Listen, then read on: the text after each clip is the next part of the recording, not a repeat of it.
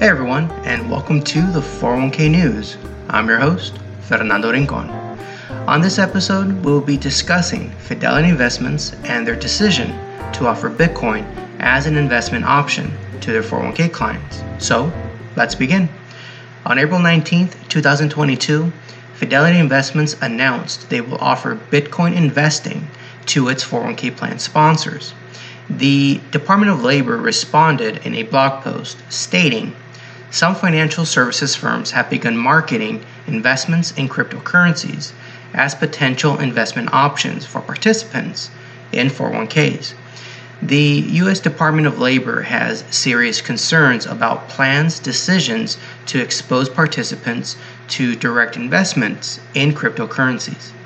The DOL's concerns stems from the volatility of cryptocurrencies and fundamental disagreements on its value. As a response to the Department of Labor, Fidelity Investments' Dave Gray stated, We have been developing this, anticipating some of the workforce trends that we see coming.